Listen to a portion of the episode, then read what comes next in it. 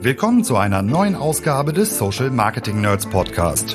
Hier sprechen wir über Methoden, Trends und Strategien, wie ihr euer Business über Social Marketing verbessern könnt. Von Facebook bis LinkedIn, von E-Com über Lead-Generierung bis Brandbuilding, von B2C bis B2B. Heute für euch am Mikro Maren Kaspers und Alexander Böker. So, willkommen zu einer neuen Ausgabe vom Social Marketing Nerds Podcast in der B2B Edition. Und wie immer, nicht alleine bin ich hier, sondern bei mir ist nach langer Zeit wieder Maren, willkommen zurück. Innerlich weine ich Freudentränen. Das freut mich sehr. Hallo Alexander. So lange ist es gar nicht her, ehrlich gesagt. Also ich glaube, der letzte Podcast liegt 2 Monate zurück. Maximal. Gefühlt ist, das ist erstens lange. Und ich habe das dumpfe Gefühl, womöglich gibt es auch einen Grund, warum wir so lange nicht aufgezeichnet haben. Das hast du sehr schön formuliert. Für alle da draußen, die zuhören und nicht wissen, wovon wir reden, die es auch auf LinkedIn noch nicht gesehen haben und nicht in so engem Kontakt mit uns stehen oder meine Abwesenheitsnotiz bei den Nerds nicht gesehen haben.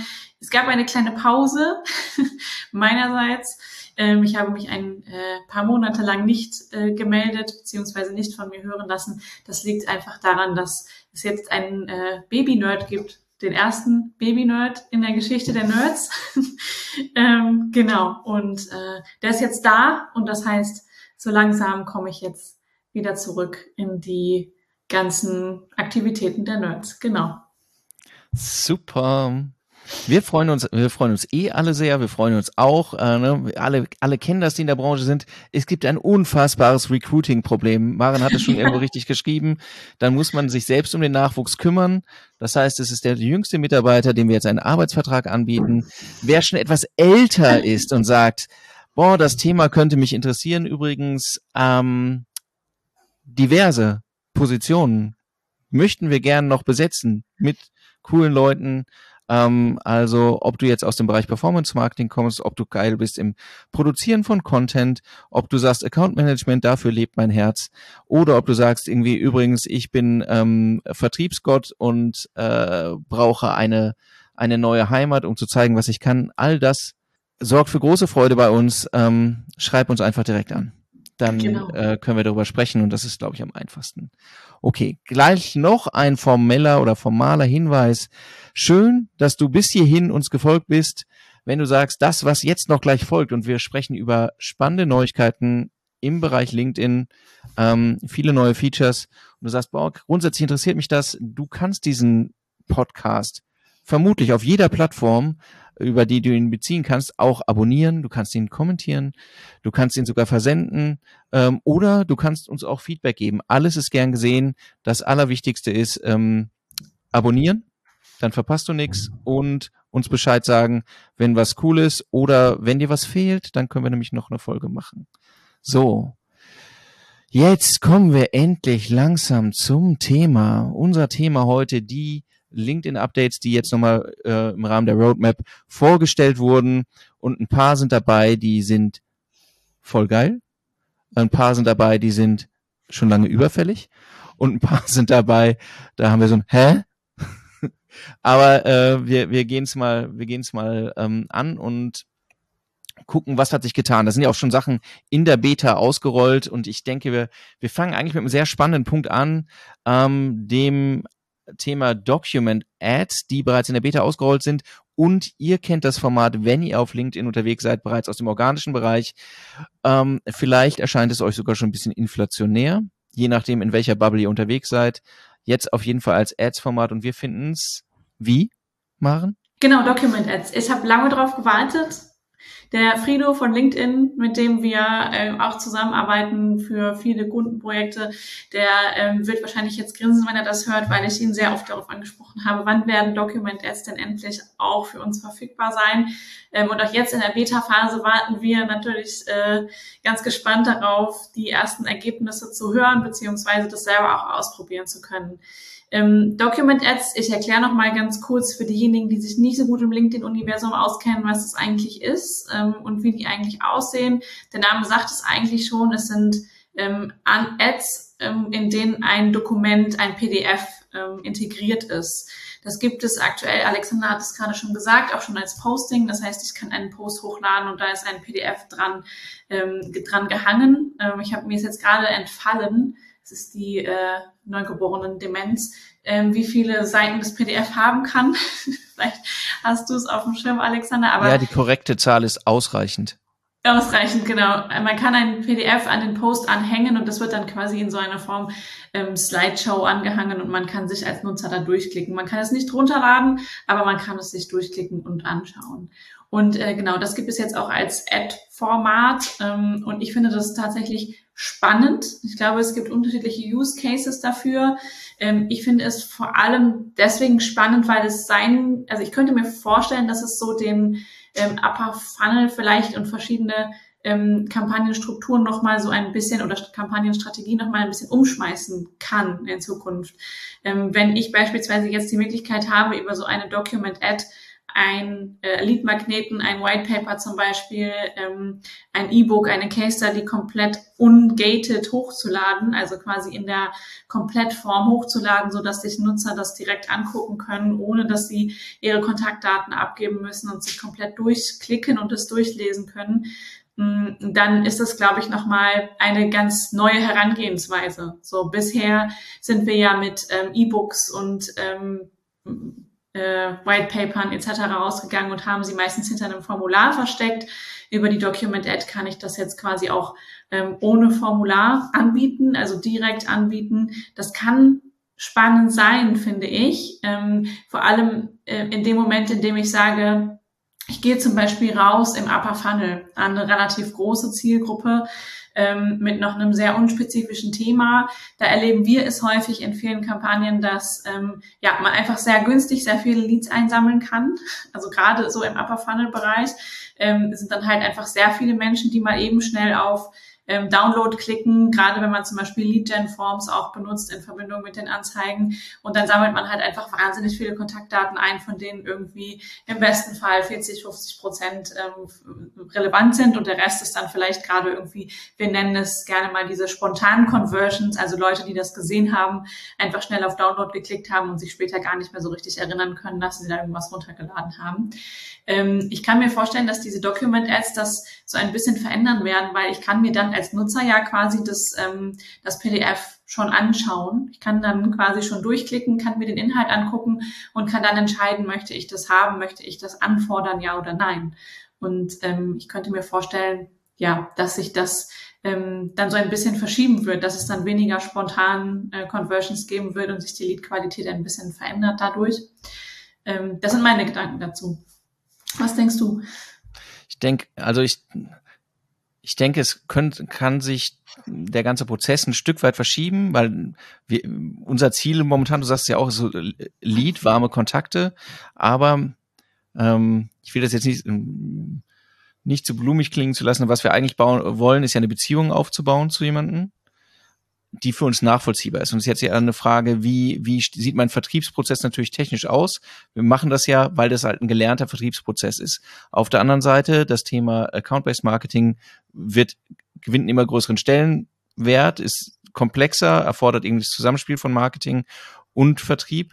Aber gerade dort, wenn ich sage, hey, ich gehe sowieso auf die zu, ich weiß, wo die sitzen, ich will nur wissen, ob sie es wahrgenommen haben. Der Inhalt, den ich da rausgebe, der ist wertig, der schafft etwas, ne? Der baut eine Beziehung auf. Die Leute kriege ich aber dann nicht zwangsweise zwangsläufig über so einen Lead-Prozess rein, abhängig auch vom Thema. Und bestimmte Teile der Zielgruppe, die ich erreichen will, die werden niemals konvertieren, weil die einfach nicht darüber konvertieren. Aber wenn ich weiß, wo die sitzen, will ich ja trotzdem, dass sie das sehen, weil der Inhalt, zumindest wenn ich irgendwie gesagt habe, hey, ich habe hier was investiert in den Inhalt, der ist gut, ich will, dass die den sehen und ich gehe sowieso auf die zu, ich weiß, wo die wohnen, ja, dann kann ich das halt auch so machen und das finde ich schon irgendwie stark. Oder du hast auch, als wir schon drüber gesprochen haben, gesagt, das Thema Thought Leadership kann halt auch ein Thema sein, um das nochmal rauszugeben. Also es sind viele Möglichkeiten. Was man, glaube ich, bedenken muss, ist, dass man vielleicht nicht einfach so ein vordesigntes Whitepaper, das eigentlich als Gated Content gedacht ist, verwendet, sondern sich an die einmal an die Ausspielsituation dann auch hält, dass man denkt, okay, es ist eben nicht, das druckt sich keiner aus. Das siehst du auch nicht auf dem Riesenscreen für ewig und machst dann vielleicht eher nochmal so ein Best-of oder du setzt da nochmal Call-to-Actions, die vielleicht eben nicht Lead-Konvertierung sind, sondern hier in den Bereichen können wir helfen, wie auch immer. Aber dass man das auf jeden Fall in der Konzeption noch mit bedenkt. Aber das Format finde ich schon cool. Ja. Macht Freude. Ja, ich bin tatsächlich mal gespannt. Wir haben ja vorhin drüber gesprochen. Ich sehe es jetzt gerade noch nicht so oft im Feed, muss ich ganz ehrlich sagen. Ihr könnt uns ja gerne mal ein Zeichen geben, falls ihr Beispiele seht. Schickt uns gerne auch Screenshots zu. Das würde mich an der Stelle jetzt gerade wirklich interessieren. Ja. Also von Anzeigen, nicht von den organischen Postings mit Documents. Wir sehen wirklich ausreichend davon. So, noch ein Thema. Auch einige Änderungen. Also es ist nicht komplett neu. Und vor allen Dingen, es geht jetzt hier an dieser Stelle auch nicht um etwas, was vielleicht hinzugekommen ist, sondern auch um etwas, was verschwindet oder verschwunden ist. Thema LinkedIn Events. Kurz einmal rekapituliert. LinkedIn Events sind kein so altes Feature auf der Plattform und sind letztlich im US-Markt ist das natürlich nicht das Thema, aber im deutschsprachigen Raum, wo wir Xing haben, wo man sagt, dass das Killer-Feature der Plattform, wenn man nicht gerade im Bereich Recruiting unterwegs ist, aber dann sind das eigentlich die Events, weil Xing das wirklich gut macht und LinkedIn da sukzessive aufgeholt hat und wir alle gedacht haben, ja, okay, die legen immer noch so ein bisschen hinterher, da kommt jetzt noch was und da kommt noch was und eigentlich passt das ganz gut, gerade auch mit diesem Link, mit dem Feed im Event, wo man sagt, die Plattform ist mehr so Content getrieben, da kann man das eigentlich ganz gut darstellen und da gibt es jetzt Änderungen und wie sehen die aus, Maren? Gut eingeleitet. Ja, was mich tatsächlich sehr wundert, ist, dass LinkedIn entschieden hat, diesen Feed im LinkedIn-Event verschwinden zu lassen. Das bedeutet jetzt ganz praktisch, dass man in einem LinkedIn-Event nicht mehr posten und Posts kommentieren kann. Da habe ich ein großes Fragezeichen. Also falls das hier jemand von LinkedIn hört, der uns das mal erklären möchte, oder jemand anderes, der das erklären kann, dann würde mich auch das tatsächlich als Feedback interessieren.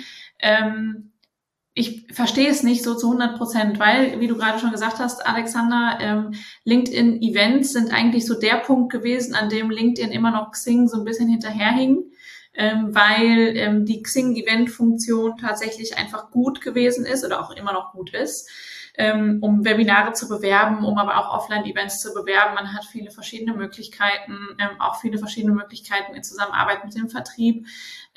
Das fand ich immer ein sehr spannendes Tool und LinkedIn hat lange in der Zeit einfach wenig angeboten. Deswegen haben wir das sehr gefeiert, als LinkedIn-Events gelauncht wurden und als LinkedIn-Events dann auch für Company-Pages zur Verfügung standen. Und ich fand eigentlich so die Aufmachung von LinkedIn-Events eigentlich immer sehr, sehr schön und vor allem auch die Möglichkeit, innerhalb dieses LinkedIn-Events zu netzwerken. Also das ist eigentlich so, ja, gerade die Stärke von LinkedIn, dass man diese Netzwerkfunktion hat, sich auszutauschen. Und LinkedIn sagt ja auch selber, ne, dieses Miteinander sich austauschen, kommentieren, netzwerken, das ist etwas, was der Algorithmus fördert, ne? Also gerade reichweitentechnisch. Und dass LinkedIn jetzt quasi diesen Feed im Event komplett verschwinden lässt, ist etwas, was ich mir nicht erklären kann, weil das macht aus diesen Events am Ende eigentlich nur noch so, ich weiß nicht, wie man es beschreiben soll, aber so leere Hüllen. Es ist so statischer, ne? Es wird einfach nur noch statisch. Also dieses, ich kann als Nutzer dann im Prinzip bei so einem Event einfach nur noch auf Teilnehmen klicken oder auf Merken oder wie auch immer. Aber in dem Event passiert nichts mehr. Also ich habe nicht mehr diese tolle Funktion, wo ich kommunizieren kann mit denjenigen, die auch in diesem Event drin sind. Ich kann mir nicht mehr angucken, was dann der Veranstalter postet. Ich kann als Veranstalter die Nutzer nicht mehr so richtig aufmerksam machen. Also verstehe ich nicht. Finde ich schade persönlich. Ehrlich gesagt, weil das nimmt irgendwie sehr viel Qualität auch diesem Feature weg. Genau, ansonsten hat LinkedIn aber auch weiter stark gearbeitet an den LinkedIn-Events in diesem Jahr. Also in diesem Jahr ist einiges dazugekommen. Wahrscheinlich hängt das auch damit zusammen, dass durch diese ganze Pandemiesituation und viele digitale Veranstaltungen, die stattfinden, einfach das Thema weiter getrieben werden musste. Also LinkedIn hat sich ja selber auch dazu geäußert, dass sie LinkedIn Live und LinkedIn Events jetzt viel stärker auch schon gelauncht haben, weil sie gemerkt haben, der Bedarf ist aktuell sehr, sehr hoch. So sind ja in den vergangenen Monaten zum Beispiel das Registration Form hinzugekommen. Das heißt, ich kann so ein LinkedIn-Event kombinieren mit so einem quasi Lead-Gen-Form. Nicht ganz so ausführliches Lead-Gen-Form, wie wir das von den Lead-Ads zum Teil kennen, aber es ist trotzdem ein Form, wo man als Nutzer eine E-Mail-Adresse abgeben muss, um an dem Event teilzunehmen. Ich kann das kombinieren, sodass ich halt quasi direkt einfach die Kontaktdaten der interessierten Nutzer schon einsammle. Was gibt's sonst noch für Neuerungen beim Feature LinkedIn Events, Alexander? Nicht ganz frisch, aber man hört, das ist immer noch ein Thema. Das Thema Event Ad, also wie bewerbe ich Events, ist halt immer noch ein Thema. Genau. Weil wir dort ja auch so eine kleine Wende vollzogen haben, wo ich ich bin auch so ein bisschen zwiegespalten, muss ich ehrlich sagen. Also es gibt ein Werbeformat, die Event Ad, die dann speziell dafür gemacht ist, Events zu bewerben, was gut ist. Das Werbeformat selbst ist so flexibel wie ein Backstein. Das stimmt. Leider. Also ist aber eigentlich ideal für, natürlich ist dafür gemacht. So, man könnte sich ja sagen, es gibt ja verschiedene andere Werbeformate, die vielleicht mehr Flexibilität bieten, um auf mein geiles Event aufmerksam zu machen, die ich dann im Feed ausspielen kann, aber die können und dürfen unglücklicherweise nicht mehr auf das Event verweisen. Genau. Also die Plattform untersagt, als Linkziel anzugeben, sich selbst, beziehungsweise das Event. So dass wir tatsächlich auch schon Kunden haben, wo man sagen muss, okay, wir müssen uns schauen, wie es ist. Wir haben einmal das Event kombiniert mit als Live-Event und schalten darauf, also auf der Plattform Event-Ads. Es gibt aber auch ehrlich gesagt spannender gestaltete Single-Image-Ads oder Video-Ads, die dann auf die Webseite des Kunden gehen, genau, wo das Event auch gestreamt wird und was halt ein bisschen unsinnig ist. Ja. Mir immer noch erscheint. Ne? Aber, ja, vor allem, weil wir predigen ja immer, was eigentlich der Vorteil dieses LinkedIn-Events ist. Ne? Und das ist ja also ein Vorteil, der sich durch ganz viele verschiedene Features von LinkedIn, die jetzt noch neu kommen oder die auch schon neu gekommen sind, so durchzieht. Und zwar, dass ich als Nutzer die Plattform nicht mehr verlassen muss, wenn ich quasi mich für ein Event anmelden möchte. Das heißt, wenn ich als Unternehmen ein Webinar bewerbe und ich bewerbe dieses Webinar zum Beispiel über ein LinkedIn-Event und nutze dann einen Event-Post oder eine Event-Ad, dann kann der Nutzer sich für das Event anmelden über dieses LinkedIn-Event und muss halt quasi nicht auf eine Landingpage abspringen und sich auf der Landingpage anmelden, sondern er bleibt einfach auf der Plattform, er bleibt auf LinkedIn, kann seine Anmeldung da vollziehen. Und LinkedIn macht das ja eigentlich auch ganz gut, ne? Also wenn ich mich für ein LinkedIn-Event angemeldet habe, also einfach nur auf diesen Attend-Button geklickt habe, ob das jetzt mit einem Registration-Form funktioniert oder nicht, sei mal dahingestellt, aber ich kriege ja dann als Nutzer auch E-Mails und LinkedIn erinnert mich auch daran, dass das Event dann stattfindet, also ich bekomme sogar Reminder-E-Mails. Das heißt, das macht LinkedIn schon gut und die Intention, also dass man sagt, ich gebe dem Nutzer die Möglichkeit, teilzunehmen und zu engagen, indem er auf der Plattform bleibt, ist natürlich für ein Unternehmen auch spannend, weil sehr, sehr viel günstiger, ne? Also sehr, sehr viel günstiger, als die Nutzer alle auf die eigene Landingpage zu holen. Gleichzeitig gibt es dann natürlich die Möglichkeit mittlerweile des Retargetings, also Event Engager kann ich retargeten. Das war ja immer so ein bisschen das Argument dafür, dass man sagte, ich schicke sie doch lieber auf meine Landingpage, weil dann habe ich die Daten, dann kann ich Retargeting selber machen. Auch dem wirkt LinkedIn ja sehr, sehr gut entgegen, indem sie sagen, wir bieten eigenes Engagement Retargeting für Events an und dann kann man die Leute retargeten, die mit dem Event engaged haben oder sich mit dem Event beschäftigt haben, so muss man auf Deutsch zu sagen. Und insgesamt ist das, finde ich, eigentlich eine sehr, sehr gute Intention. Vieles, was jetzt trotzdem gerade so um das Feature LinkedIn Events stattfindet, ihr hört es jetzt gerade schon raus, der Feed ist verschwunden, die Event Ads sind sehr steif, ist, glaube ich, noch verbesserungswürdig. Da ist noch Luft. Potenzial, genau. Da ist noch Luft. Letzte Bemerkung dazu, um das noch einmal, weil ich das gerade angesprochen habe, wenn man sich das in Zahlen anguckt, ist es ganz interessant, ne? Dadurch, dass ich interessantere interessantere und vielleicht besser anmutende andere Ads machen kann, habe ich initial dann, also im Test, eine höhere CTA von der Ad zum nächsten Schritt, aber eine schlechtere, aber dann wiederum ein schlechteres Verhältnis in der Anmeldung. Ja. Weil das natürlich dann auf einer händischen Landingpage ist. Also irgendwie zumindest ist es eigentlich relativ einfach zu sehen, wie die Lösung sein müsste. Insofern hoffen wir auf eine nächste Iteration, die uns dann vielleicht was Neues, Geiles bringt. Ja. Wo wir übrigens gerade sprechen über was Neues, Geiles. Ja, ich wusste es. Ich wollte es gerade genau sagen. Ich wollte gerade sagen, apropos was Neues, Geiles. Da schlummert doch noch ganz lange schon was in der Roadmap, was uns sehr freut. Ja, auf das wir uns sehr freuen, sagen wir mal so, wenn es denn endlich da wäre. Ja. Und zwar LinkedIn schafft sich, wenn wir jetzt einen coolen Soundeffekt hätten, würde jetzt so ein Trommelwirbel oder irgend so eine Fanfare erklingen. Das Zauberwort heißt Business Manager. So. Genau, so. Das muss zelebriert werden. Warum ist das jetzt so geil? Und vielleicht ist das einigen klar, also den meisten Leuten, die im Agenturgeschäft sind und Facebook kennen oder vergleichbare Plattformen, die kennen das. Aber wir sollten vielleicht noch einmal kurz erzählen, was verbirgt sich dahinter bei LinkedIn? Was verbirgt sich hinter dem Business Manager? Ich hatte, bevor wir aufgenommen haben, schon gesagt, lass uns nochmal erklären, was ein Business Manager ist für all diejenigen, die vielleicht auch nicht mit Facebook arbeiten und den Facebook Business Manager nicht kennen und deswegen auch gar nicht so richtig zuordnen können, warum wir uns so wahnsinnig freuen. Der Business Manager wird hoffentlich ähnlich wie der Facebook Business Manager. Der Facebook Business Manager ist ein Tool, ein zentrales Tool, bei dem quasi verschiedene Accounts und Konten sehr einfach verwaltet werden können. Das heißt, vor allem für uns als Agentur ist das super praktisch. Wir haben die ganzen Kundenaccounts quasi im Business Manager miteinander verknüpft, also mit unserem Business Manager verknüpft und können dann quasi die verschiedenen Werbekonten verwalten. Für Kunden und Unternehmen ist der Business Manager sehr hilfreich, weil man die Verwaltung von Rollen und verschiedenen Rechten sehr viel einfacher und transparenter regeln kann. Das Spannende bei dem Facebook Business Manager ist zum Beispiel, dass ich jemanden in einer Rolle nicht mehr über sein Facebook-Profil hinzufügen muss, sondern ich gebe einfach seine E-Mail-Adresse ein. Er bekommt dann eine E-Mail mit der Einladung zum Business Manager und kann sich dann quasi über seine E-Mail-Adresse im Business Manager anmelden und bekommt dann alle Rechte, die er haben muss, und ich kann quasi so verwalten.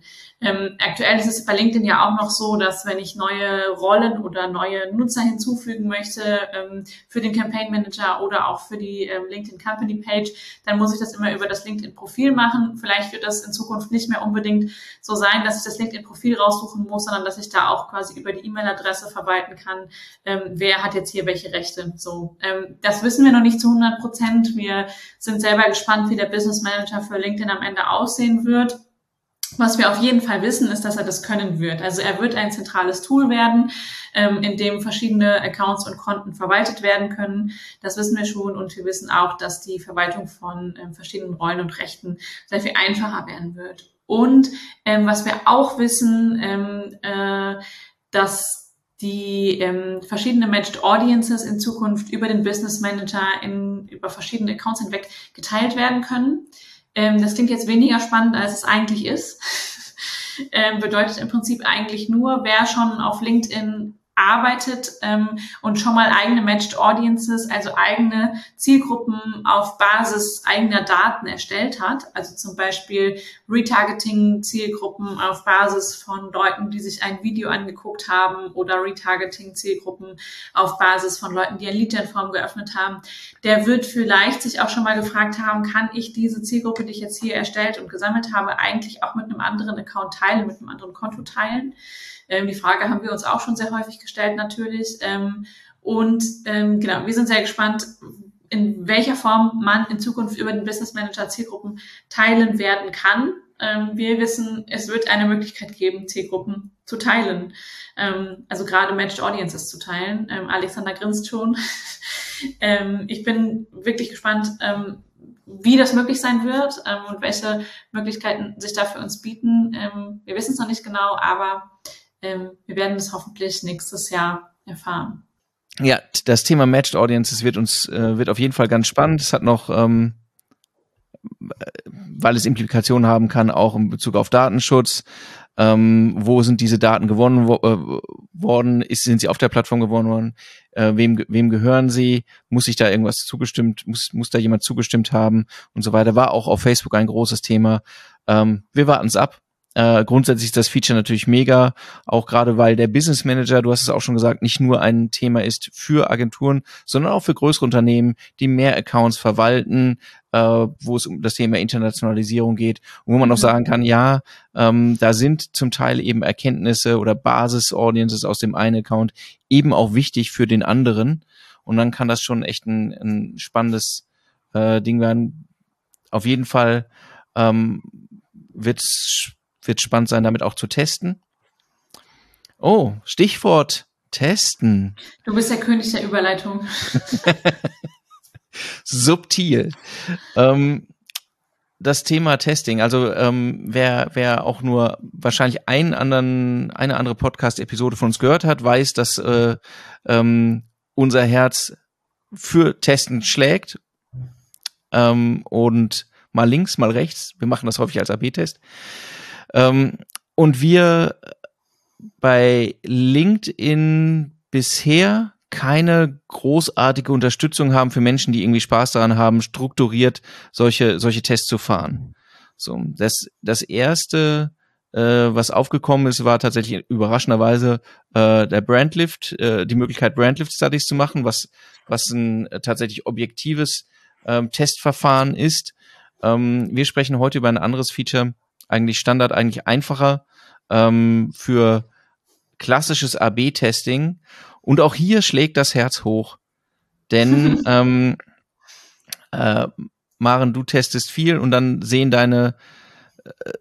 dein Account dementsprechend gegenwärtig dann auch gerade aus, ohne diese Funktionalität, oder? Ja, also ich glaube, die Frage musst du gar nicht so stellen. Wenn Alexander in Kampagnen oder Accounts reinguckt, die ich manage, dann kommen meistens nett gemeinte, sarkastische Kommentare zurück wie: schön, dass das so einfach aussieht.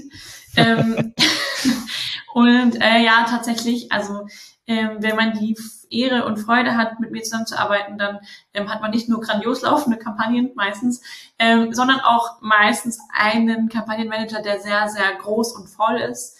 Was daran liegt, dass ich halt einfach gerne sehr, sehr schnell und möglichst effizient versuche, verschiedene Dinge zu testen. Und testen kann man ja auf verschiedenen Ebenen.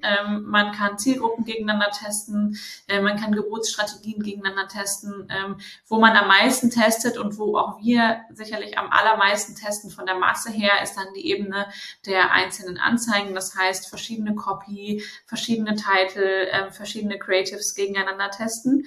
Und gegenwärtig ist es ja so, dass ich im Campaign Manager von LinkedIn, aktuell heißt er ja noch Campaign Manager, nicht Business Manager, immer wieder für eine neue Ad-Variante also wenn ich zum Beispiel einen Teil einer Copy austausche oder den Titel austausche oder ein neues Creative benutzen möchte, eine neue Ad erstellen muss. Und das bedeutet, immer dann, wenn ich etwas Neues gegeneinander testen möchte, muss ich eine neue Anzeige erstellen. Das heißt, sehr, sehr schnell sind in meinen Kampagnen einfach unfassbar viele Anzeigen online, was die Kampagnen zum Teil ein bisschen verlangsamen kann, was auch dazu führen kann, dass die Zielgruppen überfrachtet werden, was dazu führen kann, dass einzelne Anzeigen vielleicht auch gar nicht ausgespielt werden. Das ist natürlich dann auch immer ein bisschen schade. Man kann aktuell auf LinkedIn eigentlich gar nicht so richtig A/B testen, weil man immer gucken muss, wie justiere ich das richtig? Ne? Also ich kann ja entscheiden, lasse ich die Ads in einer Rotation ausspielen oder lasse ich die Ads performancebasiert ausspielen, also so, dass der Algorithmus sagt, ich nehme die Anzeigenvariante, die am besten funktioniert, und spiele die am meisten aus, oder ich nehme alle Ads und rotiere die halt gleichsam. Die zwei Funktionen kann ich ja nutzen im aktuellen Campaign Manager, und dann muss ich immer entscheiden, wenn ich verschiedene Anzeigen noch gegeneinander testen möchte, dann muss ich ja eigentlich die rotierende Funktion wählen, damit alle Anzeigen die gleiche Möglichkeit haben, ausgespielt zu werden. Dann wird es aber eventuell teurer für mich. Also ihr seht, A/B-Testen auf LinkedIn ist gerade halt einfach noch nicht so richtig möglich. Ich muss mir da immer behelfen, das ist sehr manuell. Und deswegen freuen wir uns sehr, dass ein A/B-Testing-Tool in naher Zukunft für uns zur Verfügung stehen wird. Und ich kann nur hoffen, dass es so intuitiv und einfach zu bedienen sein wird, wie auf Facebook auch. Ja, das ist, aber es wird auf jeden Fall sehr viel helfen, nicht nur uns, muss man sagen. Und genau, das, was wir gerade angesprochen haben, das ist ja die eine Ebene der tatsächlichen Anzeigen. Es gibt halt noch so viel mehr, und wenn man sich die Accounts anguckt, ist es auch schon auf Zielgruppenebene. Bauen wir ja eigentlich anders, als es sozusagen ein optimales Setup wäre technisch, um überhaupt die Möglichkeit haben zu testen. Und wenn sich das jetzt auf einer Ebene vereinfacht, Gott sei Dank. Ja. Also das ist auf jeden Fall, das war auch schon überfällig, muss man sagen. Genau. Es gibt aber auch, oder es wird neue Dinge geben auf LinkedIn, wo wir sagen, die haben wir nicht als überfällig angesehen, und ehrlich gesagt muss ich zugeben, mit ein paar habe ich gar nicht gerechnet. Auch wenn wir sie von anderen Plattformen kennen, und es ist schon interessant, jetzt nochmal grundsätzlich, LinkedIn hat, ich glaube, das haben wir schon ein paar Mal gesagt, natürlich stark nachgelegt im Bereich der Produktentwicklung und kopiert nicht, aber sagen wir, lässt sich sehr deutlich inspirieren, vielleicht auch von der Facebook- oder Meta-Plattform, was Features angeht, was keine schlechte Sache ist, weil die sehr vieles richtig machen. Wollte so, ich auch gerade sagen, genau. Ja, das ist, die testen unfassbar viel, und warum soll man jetzt irgendwie nicht direkt von dort lernen? Das ist so ein bisschen ein Thema für mich, worüber wir noch sprechen wollten, Produkt-Ads, also mit einer Kataloganbindung. Das ist eigentlich ein klassisches E-Commerce-Thema, also ein ganzer Subzweig aus dem Thema Social Media Marketing beschäftigt sich nur damit oder lebte bis iOS 14 stark davon, dass Katalogkampagnen über eben solche Produkt-Ads ausgespielt werden. Warum hat mich das jetzt überrascht? Weil das halt normalerweise zum Verkaufen physischer Produkte irgendwie die erste Wahl ist und das nicht das erste Thema ist, an das wir denken, wenn wir an LinkedIn denken. Mhm. Und trotzdem, wir haben ja auch drüber nachgedacht, warum macht LinkedIn das? Was kann das bringen? Und es gibt zumindest denkbare Cases, Maren, ne, über die man dann vor Augen hat. So, was fangen wir damit an?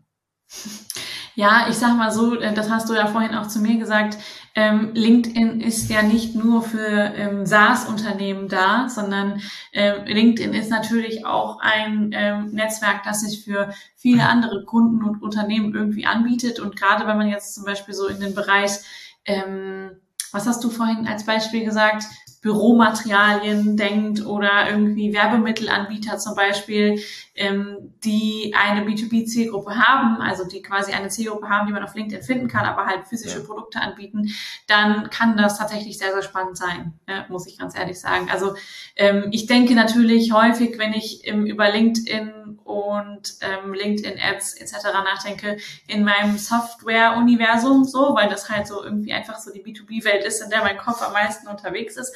Aber natürlich ist das nicht das Einzige. Also gerade wenn man jetzt zum Beispiel über Konrad B2B Shop zum Beispiel, so gibt es hier um die Ecke. Ne?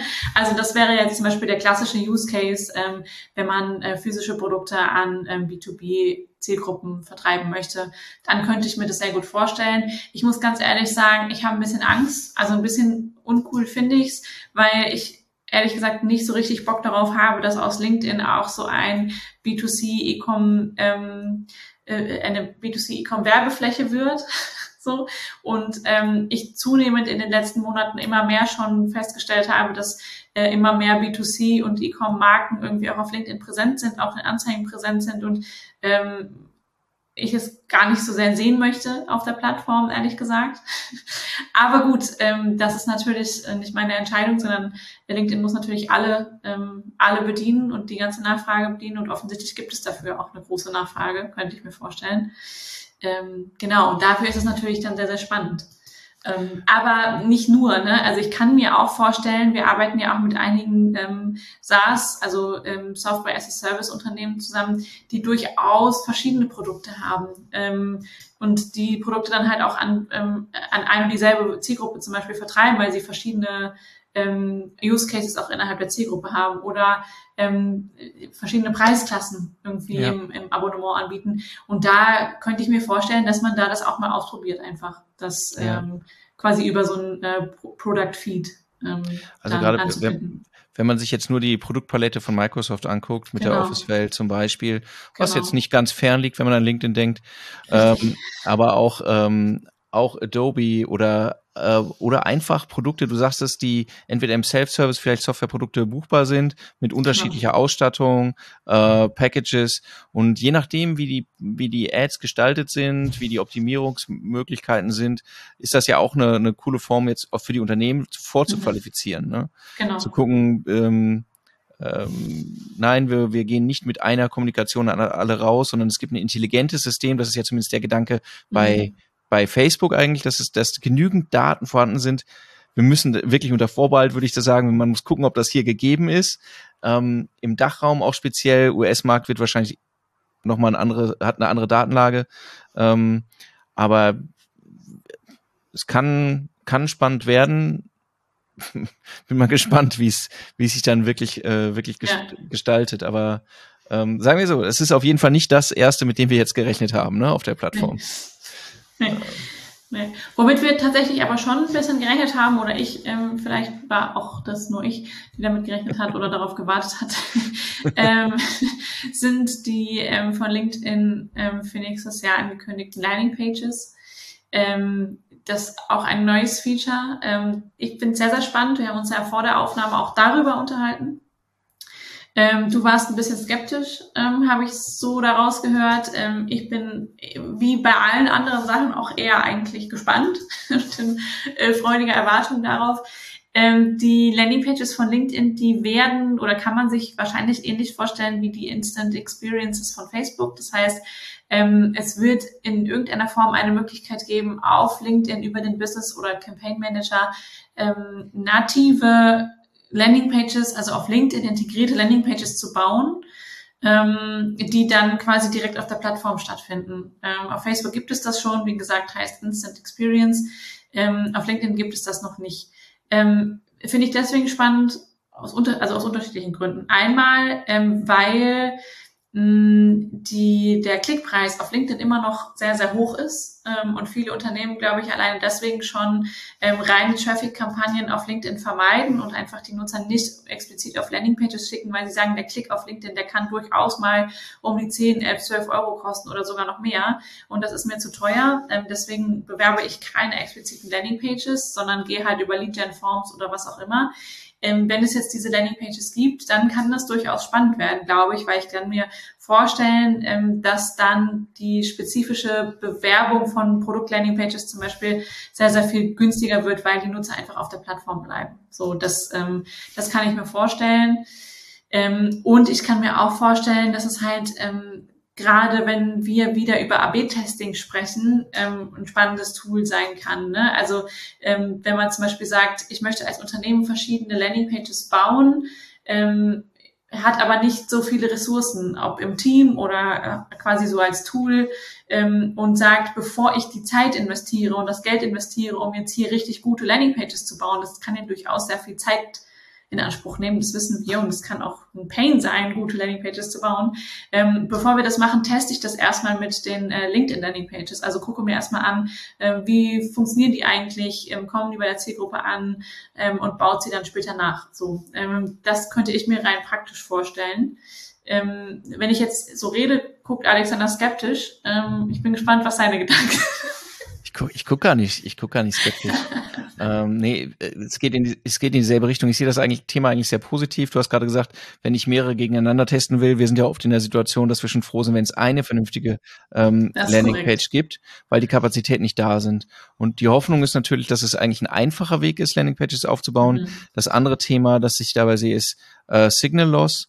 Auch wenn wir jetzt gerade noch in der Situation sind, dass halt ein guter Teil Traffic über nicht über mobile Endgeräte, sondern über Desktop passiert auf der Plattform. Erstens, das wird sich auch noch ein Stück weit justieren. Zum anderen ist das Thema Signal Loss allgegenwärtig.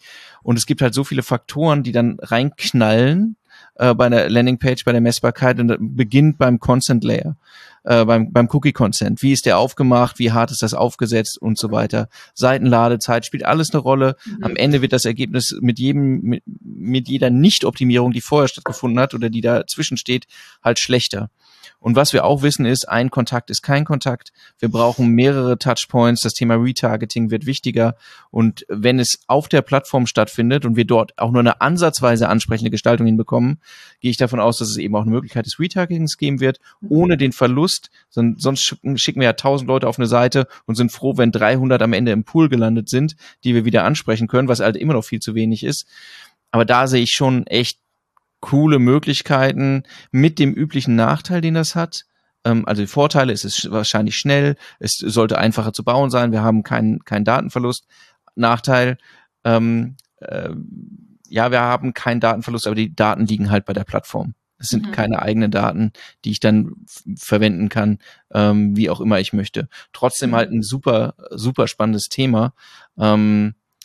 Ja. Ich bin wirklich sehr gespannt, wie tatsächlich der Einsatz aussehen wird, weil auch bei den Instant Experience ist es so, das Feature gibt es lange unter verschiedenen Namen. Es ist nicht so, als wäre das so flächendeckend irgendwie bei Facebook am Ende im Einsatz gewesen oder jetzt im Einsatz. Ja, das ist schon richtig, wobei ich mir vorstellen kann, dass wenn wir auf LinkedIn nochmal eine andere Zielgruppe haben und dass man das da vielleicht nochmal anders nutzen kann, je nachdem, wie das am Ende umgesetzt wird. Was ich tatsächlich an der Stelle jetzt einfach insgesamt so als roten Faden bei LinkedIn sehe, ist, dass sehr viel dafür getan wird, dass halt einfach Features angeboten werden, die den Nutzer natürlich länger auf der Plattform halten. Und ich bin auch gespannt, so oft gespannt gerade in dieser Folge einfach. Mir wurde schon zurückgemeldet, ich darf das Wort eigentlich nicht mehr sagen. Aber ich bin es, inwiefern es dann am Ende da auch nochmal die Möglichkeiten von Engagement Retargeting geben wird. Also sowohl für diese Landing Pages, inwiefern kann ich die am Ende retargeten? Das macht ja durchaus Sinn, dass LinkedIn genau das auch anbieten wird. Und das Gleiche halt natürlich auch für die Document Ads. Ne? Also wird es für Document Ads am Ende auch Retargeting-Möglichkeiten geben für diejenigen, die sich da durchgeklickt haben. Es würde ja durchaus Sinn machen, dass man da ähnlich wie bei Video-Ads zum Beispiel anbietet, Nutzer, die sich das bis zum Ende durchgeklickt haben oder wie auch immer das am Ende aussehen wird, das müssen wir mal abwarten, was da passieren wird, aber zusammenfassend kann man sagen, LinkedIn tut sehr viel dafür, um Features zu entwickeln, die Nutzer auf der Plattform halten. Genau.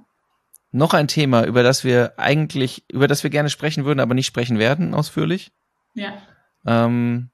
Auch angekündigt, und das ist sehr, wie fassen wir es? Es ist ein großer Themenbereich der CRM-Integration über das Thema Conversion Tracking. Es gibt Conversion Tracking bereits und die Anschlussmöglichkeit von Conversions über eine API. Am Ende stehen wundervolle Gedanken dahinter, wie wir sehen auch Daten aus dem CRM oder wir sehen die Daten verknüpft, Plattform und CRM, und können eigentlich viel mehr sehen, und das ist voll cool, und die Welt ist schön und wir würden uns sehr freuen, wenn es alles so kommt. Das Problem ist, dass man die Qualität dessen nicht beurteilen kann, bevor man es nicht gesehen hat, was am Ende ist. Richtig, genau, ja. Also ich könnte jetzt an der Stelle tatsächlich auch nicht so richtig was dazu sagen. Deswegen haben wir uns darauf geeinigt, wir machen es nicht. Nichtsdestotrotz, alles, was mit CRM-Integration und besserer Anbindung an CRM-Systeme zu tun hat, ist natürlich etwas, auf das wir uns freuen.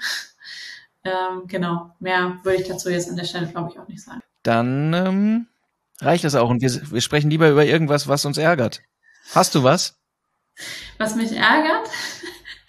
Wenn ich in unser Vorbereitungsdokument gucke, dann habe ich etwas, bei dem ich mich frage, why? Also warum? Was soll das? Genau, und zwar der Ausbau der Funktion, die das Boosten von Beiträgen ermöglicht. Auch da wird es neue Möglichkeiten geben, bei LinkedIn. Aktuell ist es ja möglich, dass man einzelne Beiträge bei LinkedIn auf der Company-Page direkt boosten kann. Wir kennen das noch von Facebook, diesen Boost-Button, da war das auch oder ist es auch immer möglich, dass man quasi einzelne Beiträge mit Geld bewerben kann, ohne dass man den Werbeanzeigenmanager öffnen muss. Genauso ist es bei LinkedIn auch. Ja, dabei bleibt es nicht. LinkedIn hat angekündigt, dass es da noch weitere Funktionen geben wird. Unter anderem wird es in Zukunft möglich sein, dass man diese geboosteten Beiträge auch einzelnen Kampagnen zuordnen kann. Also wer sich da noch nicht so richtig auskennt in diesem Werbeuniversum, man kann, wenn man einen Beitrag boostet, dann taucht der im Campaign Manager aktuell nicht in Form einer Kampagne auf, sondern nicht in Form einer zugeordneten Kampagne auf, sondern als eigene Kampagne. Also im Prinzip jeder geboostete Beitrag erstellt automatisiert eine Kampagne. So, um es jetzt mal ganz einfach zu formulieren. Das macht den Campaign Manager natürlich sehr, sehr unübersichtlich. Genauso ist es bei Facebook auch. Das macht den Werbeanzeigenmanager sehr, sehr unübersichtlich und die Vergleichbarkeit wird auch schwierig, wenn halt für jeden geboosteten Beitrag am Ende eine eigene Kampagne erstellt wird. LinkedIn will dem offensichtlich entgegenwirken, indem es dann die Möglichkeit geben wird, die geboosteten Beiträge einzelnen Kampagnen zuzuordnen. Wie das dann aussieht, bin ich auch noch neugierig, um nicht gespannt zu sagen. Grundsätzlich muss ich ganz ehrlich sagen, ich verstehe es nicht, ich verstehe die Funktion nicht und ich weiß auch nicht, warum LinkedIn das anbietet. Bin generell kein Freund davon, diese Beitragsboost weiter auszubauen und frage mich sowieso, warum. Also was ist, weswegen wird das angeboten? Es ist so ein bisschen so, wie täglich grüßt das Murmeltier. Wir haben den Kampf gegen den Boost-Button auf Facebook schon geführt und das mehrfach und viele Jahre lang. Und jetzt führen wir ihn halt auf LinkedIn nochmal. Sieht ganz danach aus. Einmal kurz dazu angemerkt, auf Facebook ist es so, das sicherste Indiz, wenn ein Audit bei uns in Auftrag gegeben wird und man sieht anhand der Struktur, dass dort der Boost-Button verwendet wurde, um bezahlte Maßnahmen auf der Plattform zu starten.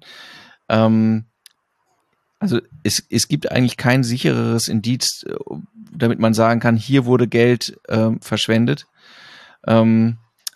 Ich hoffe, dass es anders ist auf LinkedIn, aber der Wunsch, irgendwie komplexe Marketingprozeduren oder Maßnahmen über einen Buttonklick abzuwickeln, ja.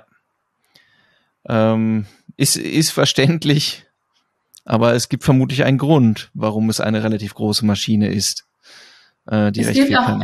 Es gibt auch einfach einen Grund, warum Alexandra und ich seit mehreren Monaten in vielen verschiedenen Podcast-Folgen stundenlang darüber reden, was man mit LinkedIn machen kann, welche Features es gibt und ja, was für Kampagnenstrategien man nutzen kann.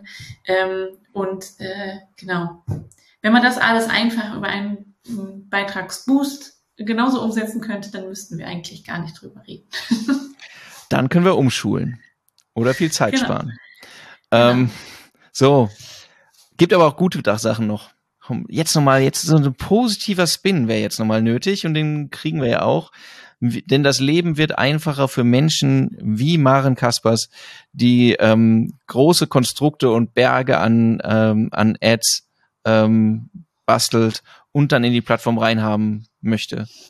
Genau, nicht nur bastelt, sondern auch verwaltet. Also im Grundsatz kann man sagen, der Campaign Manager und die Kampagnenstruktur wird in Zukunft etwas vereinfacht werden. Das finde ich persönlich super.